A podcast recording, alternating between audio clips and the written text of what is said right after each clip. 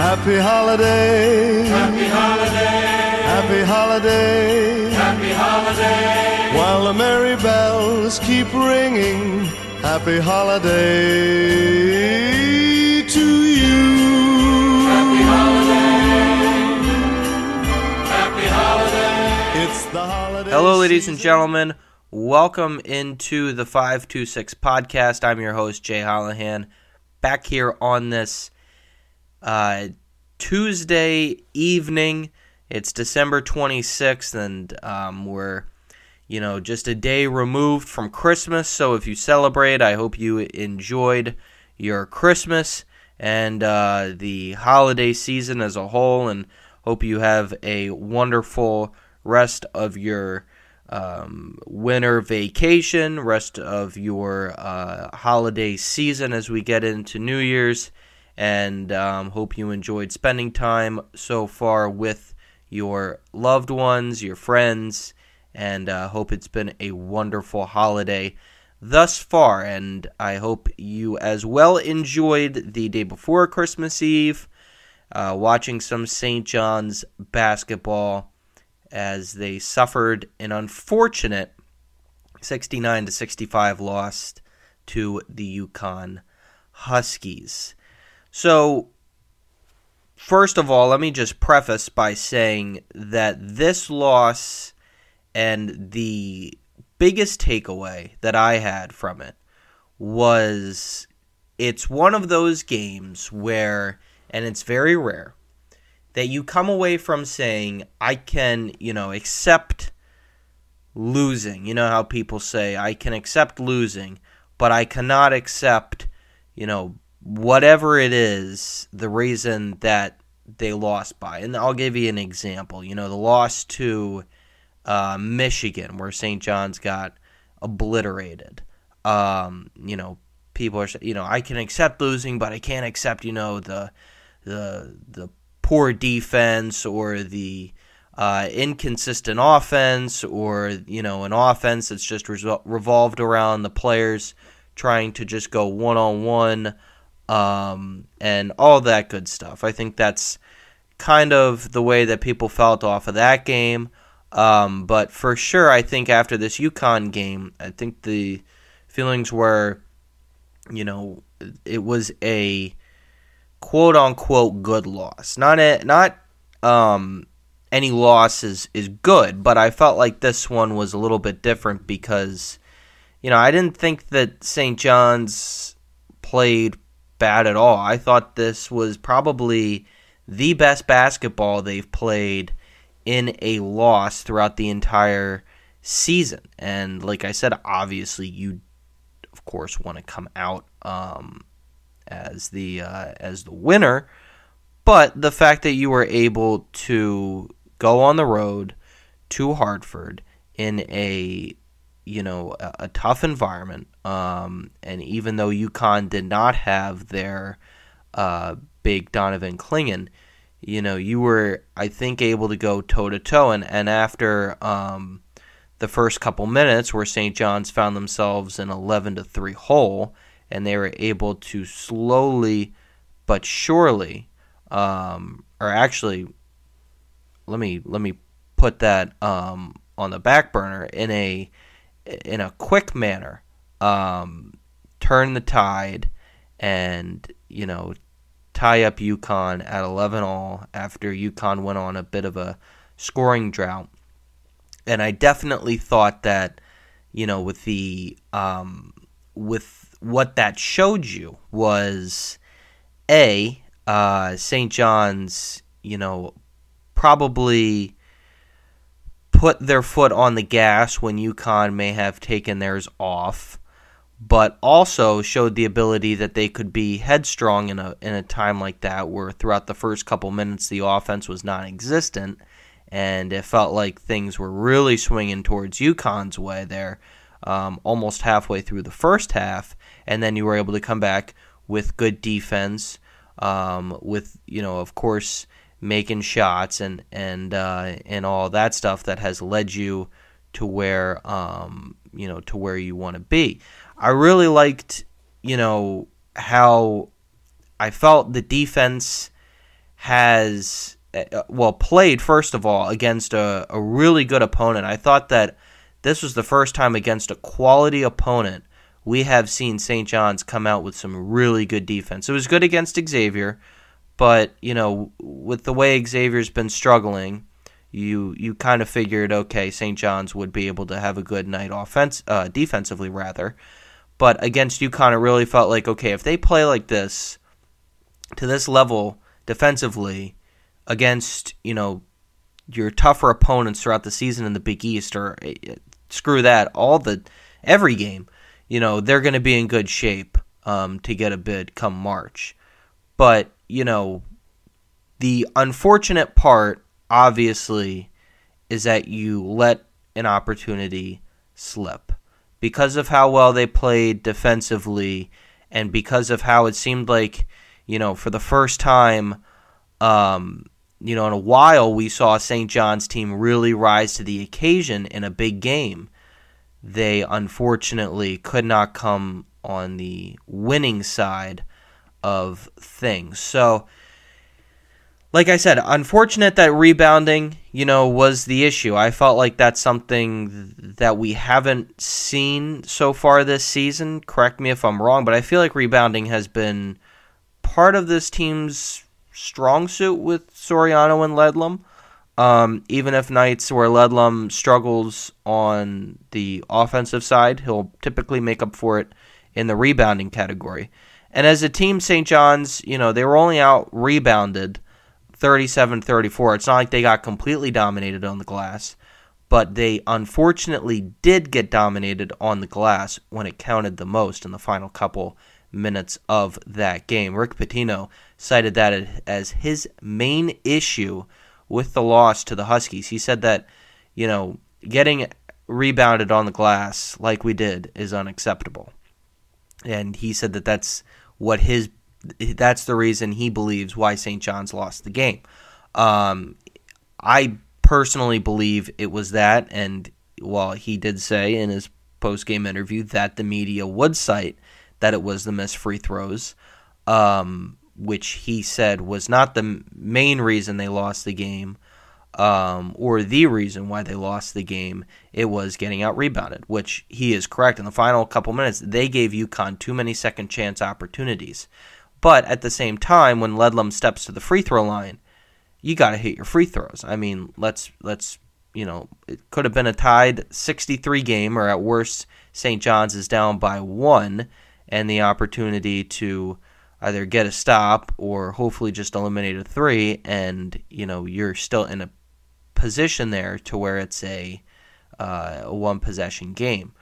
Rather, um, St. John's unfortunately, you know, the final couple minutes gave it right back to UConn um, after they took, you know, uh, a lead there on a big uh, Glenn Taylor made three, who you know, Glenn Taylor, I think so far this season has been someone where it's, you know, he's been a little uh, undervalued, but at the same time, he's been really a key factor um, in some of these wins. I think that he definitely plays a role off ball, and he definitely does a good job when his opportunity comes to where he can knock down a big shot uh, like that to give St. John's a uh, a lead, and you know, up by two with you know 415 left you kind of think to yourself you know all right let's see you know what these guys can really do after this media timeout and UConn just you know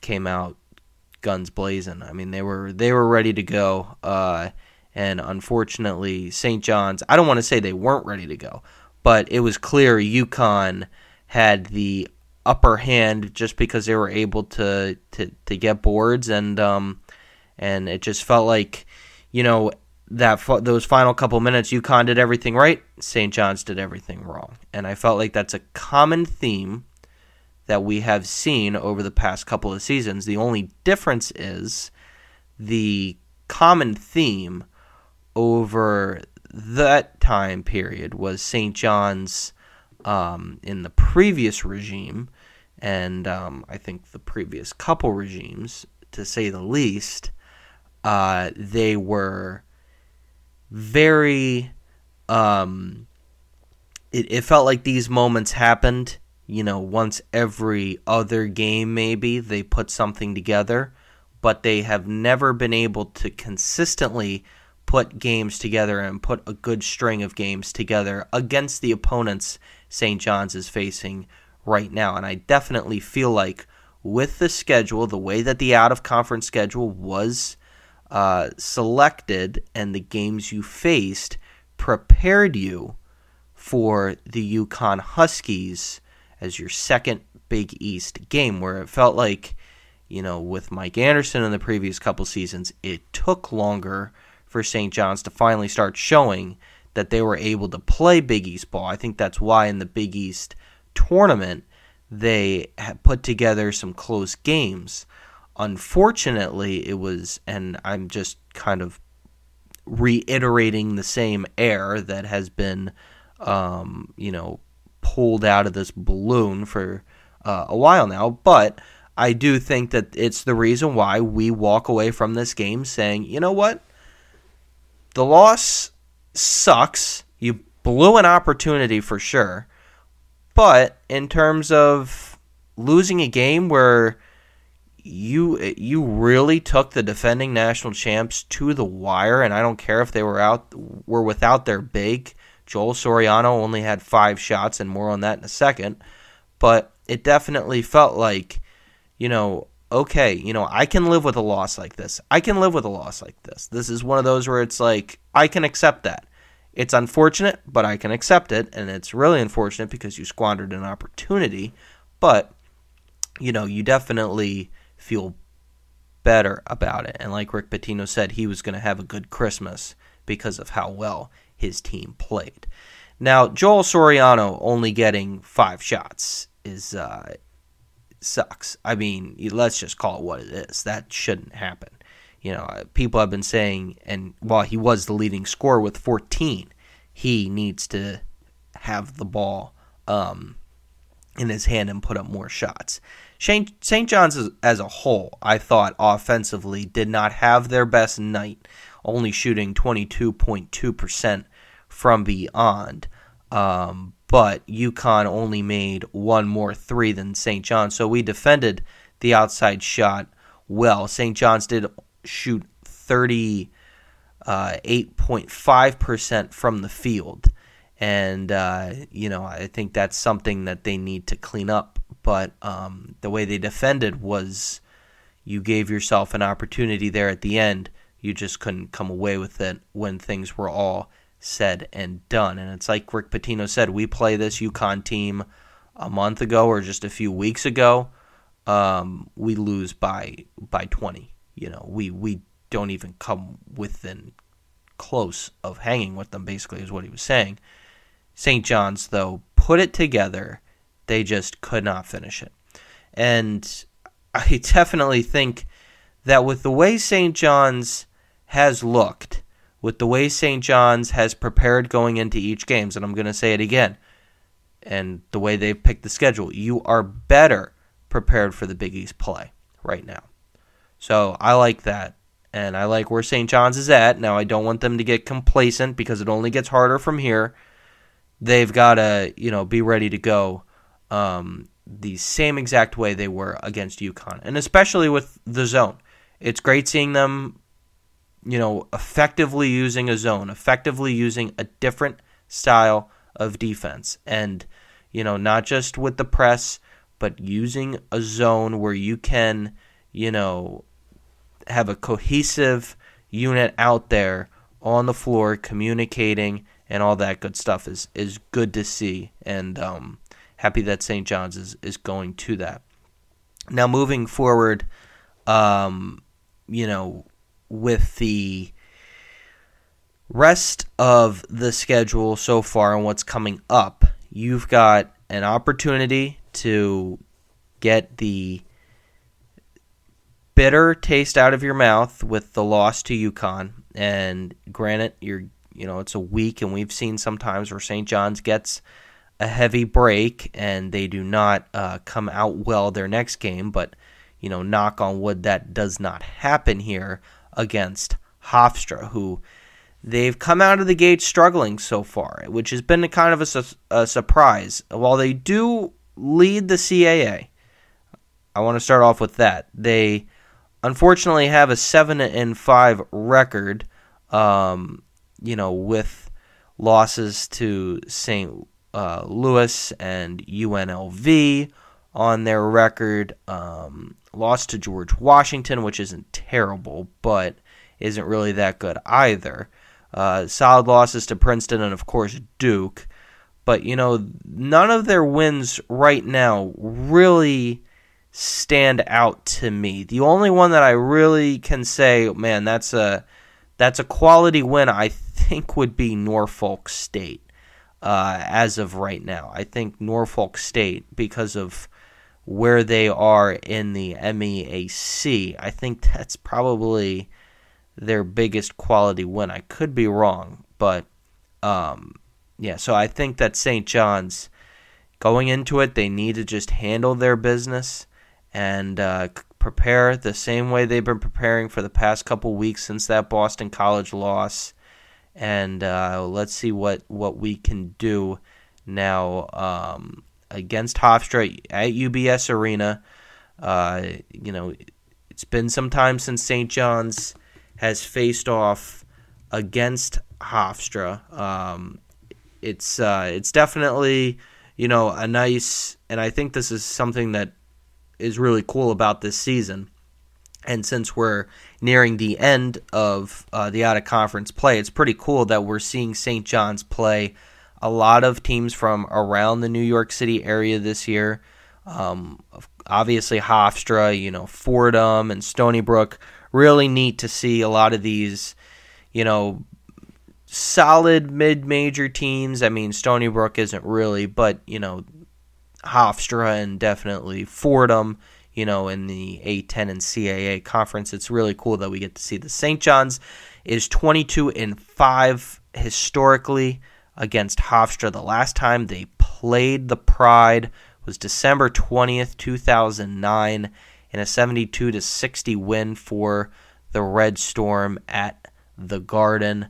Um, you know, this was kind of a uh, not an annual uh, game that they played. Um, actually, it was an annual game. I'm sorry, it was an annual game. But before the last time, they had taken a, a small hiatus. Now they've taken a major hiatus away from um, facing each other. But since you know the '90s and into the 2000s, this was a this uh, this matchup had a little juice. Um, you know, where you had the uh, the smaller, you know, conference school in Hofstra taking on the bigger Big East opponent, and Hofstra definitely got their uh, their share of wins against St. John's, definitely in the Norm Robert years.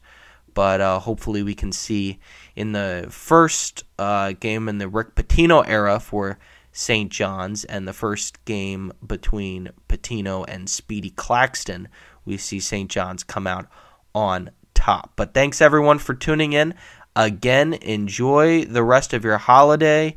Um, have a wonderful new year. I'm not sure if I'm going to be back on before, um, you know, the clock strikes midnight, but hopefully, uh, you know, everyone has a uh, great, great New Year's. And uh, as always, I'll talk to you next time.